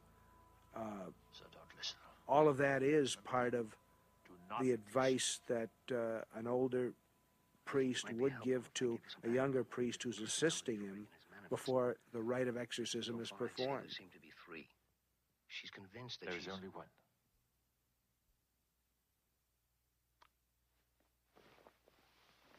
Of course, the battle of good and evil is fought on a daily basis, on a minute by minute, hour by hour basis, everywhere in the world at some point. And, the, and I think the genius of Bill Blatty's creation is that he took this battle of good and evil and he put it in the second floor bedroom of a real little girl who is possessed by a demon. This is not a huge battlefield. You know, this is not armies of tens of thousands of people killing one another and attacking one another. These are two men and a little girl and a rite, a ritual that's thousands of years old, and the setting is one that we all recognize, that we all know of a child's bedroom where the battle of good and evil is being played out. By this point, of course, everyone in the audience and everyone in this film, every character in the story is convinced that this is demonic possession, and the only possible antidote to it is um, exorcism. And it's at this point that the actual Roman ritual of exorcism, which still exists in the Roman ritual, is becomes the dialogue. The exorcism is the rite of exorcism that is in the Roman ritual to this day. Not often performed anymore in the United States, although it is performed in many other countries. But um, we we go from Blatty's fictional screenplay right into the factual Roman ritual for this sequence. Now, this is the kind of effect where you see the breath showing in the room that would be done today uh, on a computer. It would be done as a computer generated optical and be just as effective as what you see in our film. But computer generated opticals didn't exist at the time we filmed The Exorcist. So, in order to get that breath in the room, we had to literally refrigerate the room to below freezing every day that we needed these kind of shots. It's also very difficult just to photograph breath, especially in a dark room, but even in a light room. And unless you backlight or side light or underlight the breath, it won't show up on film. If you just front light people's faces, that breath would not show in the room. Each uh, person's breath needed its own little side light in order to be filmed. through your Son, who lives and reigns with you in the unity of the Holy Spirit, God, forever and I never use storyboards really. I, I simply describe to everyone on the crew what I hope to accomplish. We then experiment with it use, using a lot of trial and error before we arrive at something that I think works, and then we, we film it. But I don't draw it out so much as I have to conceive of it in my mind's eye. I have to think of all these cuts, how they'll work together, and then I go out and, and film them, usually in sequence, within a sequence. In other words, the, the entire film was not shot in sequence from beginning to end, but inside of each particular scene, everything in that scene is generally shot from beginning to end so that you, you're not um, straying too far from continuity.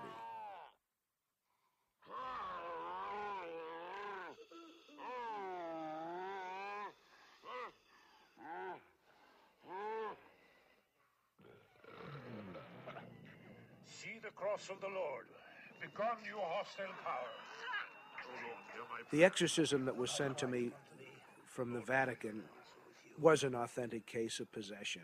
And what you hear on this rather poorly recorded tape is a sound of agony that is so profound and so disturbing that it's unimaginable that it, it could have been acted or faked.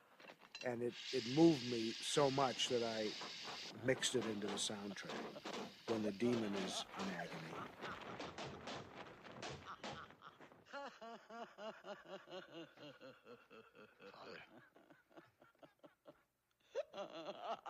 Here, the idea of reality is almost completely abandoned. I say almost completely. From time to time, you see a cut of the little girl suffering as a little girl and in pain. And at other times, it's the demon in pain. And at the other times, it's the demon laughing at this situation and mocking Merrin and Karras. But the little supernatural effects in here of the ceiling cracking, the uh, plasma bottle crashing to the floor, the door splitting, uh, all of these effects were, of course, written and planned. And all of them are things that have taken place in the reportage that has accompanied all of the modern day exorcisms. All of this uh, carnage has been witnessed by someone who attended one of these exorcisms. I had a technical advisor, Reverend John Nicola, who had written the definitive Catholic text on exorcism. And he was on the set with me every day that we filmed this sequence, giving me the, the courage to do it with a straight face, you know, and to not think I was going over the top with any of it.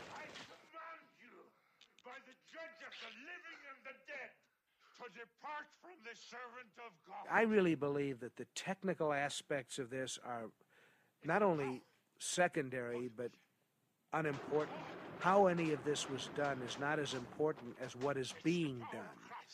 And so I have a great reluctance to discuss the way in which we were able to achieve these shots because because it's not about how we achieve the shots, it's about what we're trying to achieve.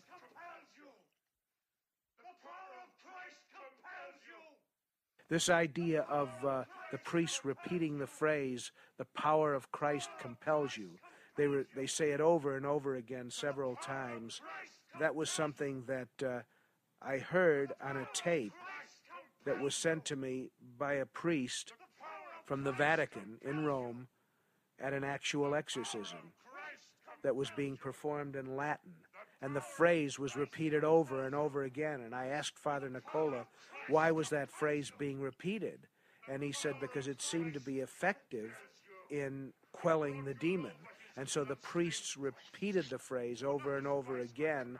It seemed to be having its desired effect. So I, I put that in. That was not in, in the original screenplay. I also used the sound of the demonically possessed boy on that Vatican tape, mixed in from time to time with Mercedes McCambridge voice. God the Son commands you.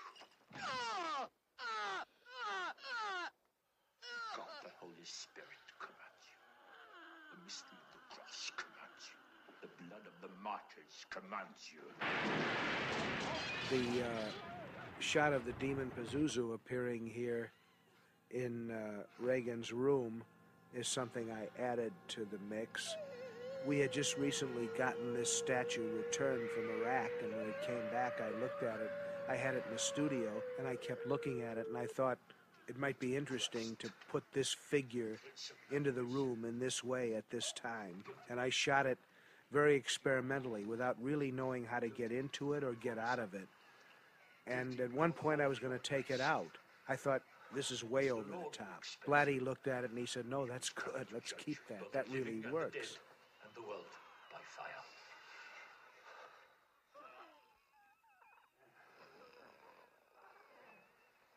Regan's bedroom was actually built twice. We actually built it so that it was where it was supposed to be on the second floor of the house. We then made a duplicate bedroom, which was off to one side of the stage, which we refrigerated with four large air conditioning units over the top of the set, which, when we turned them on at night, by the time we came in the following morning to film, the temperature of the set would be down to approximately 30 degrees below zero. And then once the movie lights went on, the temperature would, of course, rise. We'd be able to film maybe for a couple of hours before the lights brought the temperature of the room back up, and we'd have to shut down, stop filming, and build up the cold again.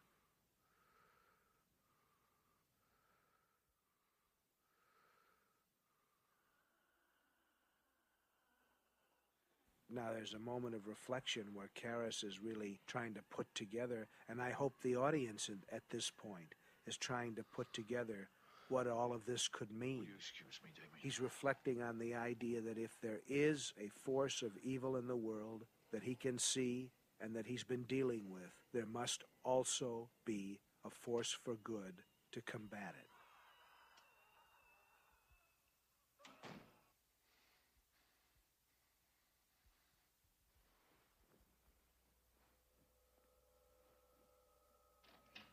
Father Merrin goes into the bathroom having heart pains to take another of his nitroglycerin pills before he goes to do battle for the last time with the demon. Karras goes back into the room while Merrin is um, struggling to suppress his heart failure. And what Karras sees on the bed is an apparition of his dead mother. And so the, the games that the demon is playing with him are have now been uh, the stakes have been raised. The demon is now trying to reach and destroy Karras through his guilt over his mother's death. And when Father Merrin observes that, when he observes that the demon is getting to Karras through his guilt, Merrin has to order Karras to leave the room. It's also at this point that Karras begins to see why you do this to that little Regan's heart is failing as well. Please, The demon is on the verge I'm of afraid. killing Regan. You have to bear in mind in this sequence that they are doing battle with a demon that has inhabited the body of a 12 year old girl. And it's still the body of a 12 year old girl, even though possessed by the demon. What is it?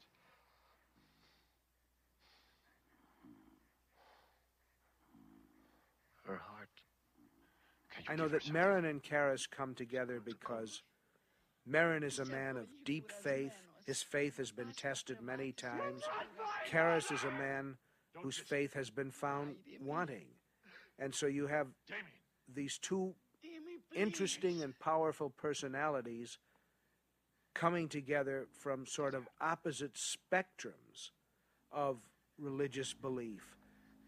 And it's the two of them that combine forces to do battle against the demon. And of course, the only thing that can defeat the demon is faith. This is a story about the mystery of faith. At this point, we're not looking at a horror film. You're not supposed to be conscious of these effects. At this point, it is the battle of good and evil in, a, in the bedroom of a 12 year old girl.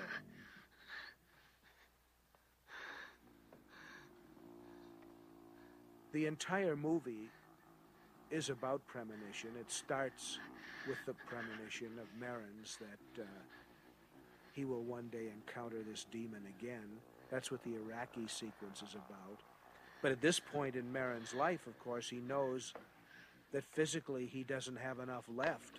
He may not have enough left to prevail.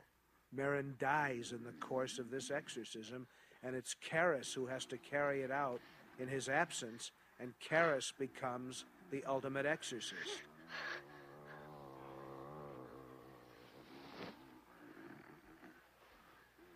I remember telling Max von Sydow that he should have a premonition that this will be the last act life. That in making this sign of the cross over the demon, he is in effect delivering the last rites for himself as well. That was the direction that I gave to Max. He's calm about it. He's living with heart failure. He's approaching a heart attack.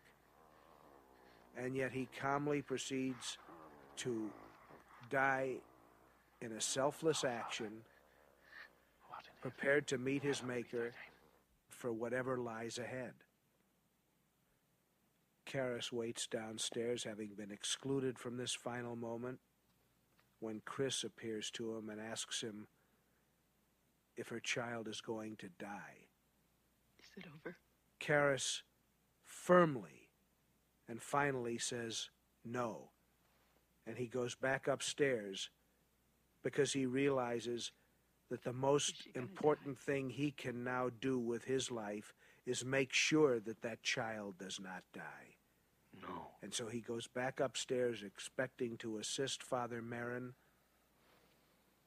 and instead he finds Merrin dead.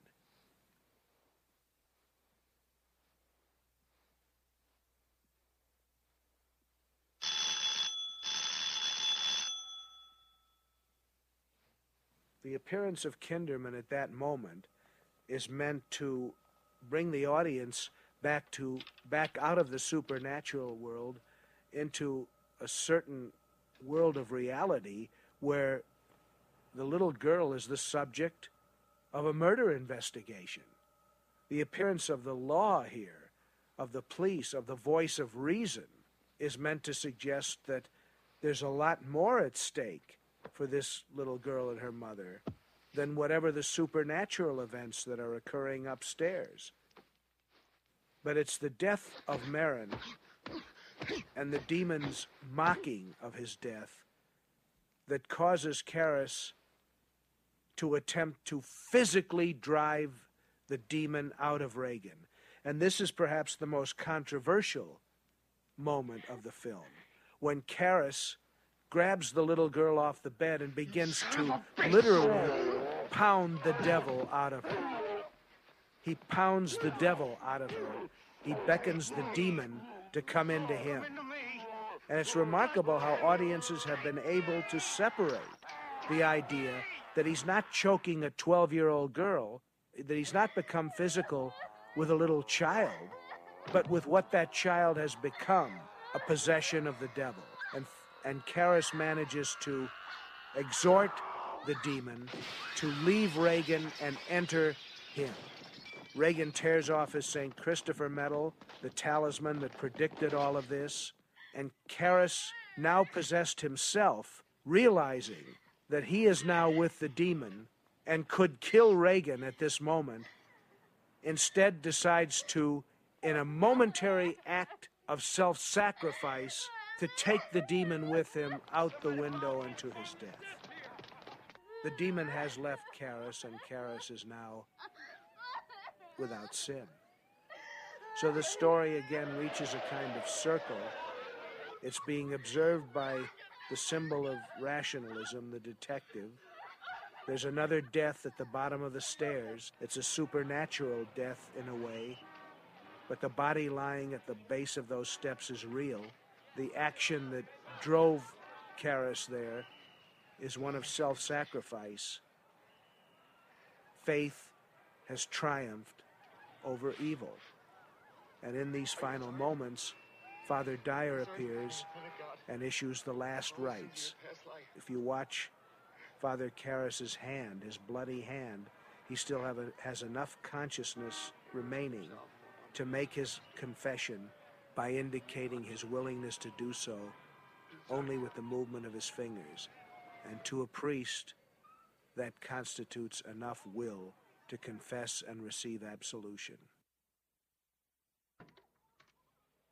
Karras's nobility lies in the ultimate act of self sacrifice that he commits to save the child.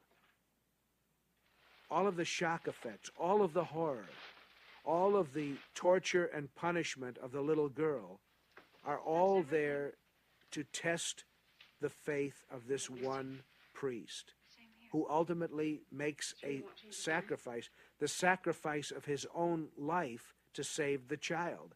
And there can be no more religious act or an act of faith than this act of personal sacrifice that Karras ultimately commits. It's similar to the conclusion of um, A Tale of Two Cities by Charles Dickens, where Sidney Carton gives his life for someone else who's being led off to the guillotine. That's why the film is completely and utterly about good triumphing over evil. But in this one instance, what I try to do at the end of the film is to suggest that it is a continuous and ongoing struggle, that evil has not yet been completely been ridden from the earth.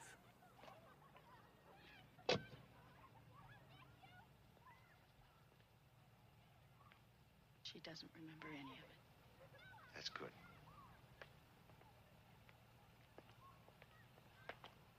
All done. Okay. Honey, this is Father Dyer. I remember Hi, the Father. aunt of the boy who was possessed in the Mount Bye, Rainier case, who I spoke to, told me that um, Okay. after the exorcism had taken place, her nephew had no memory of what had occurred. So you have the sense that Regan is not consciously aware of what happened to her, but unconsciously, she has an impulse of gratitude to express to the priest. And Dyer feels her gratitude, which he knows is not for him, but for Father Karras. Hope I see you again. I hope so too. Father Dyer? and the talisman is finally given from like to Chris to Dyer. What does that mean? It means perhaps that while good has triumphed over evil, there's the consciousness that this is not an ultimate confrontation, that the battle is eternal and will always be thus.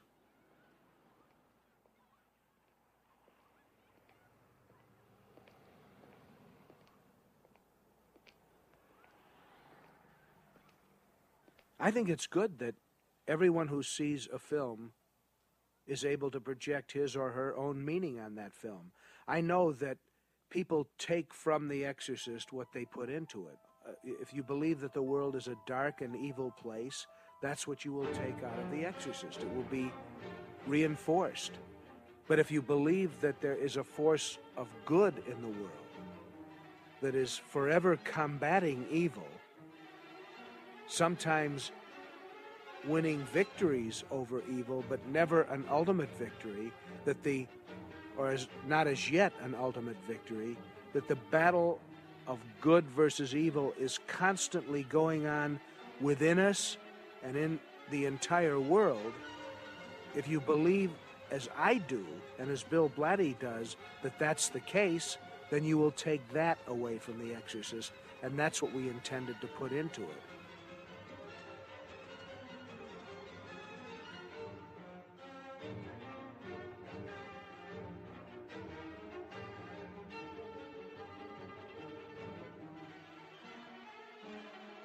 It's very difficult to expect that every film that's ever been made could live forever.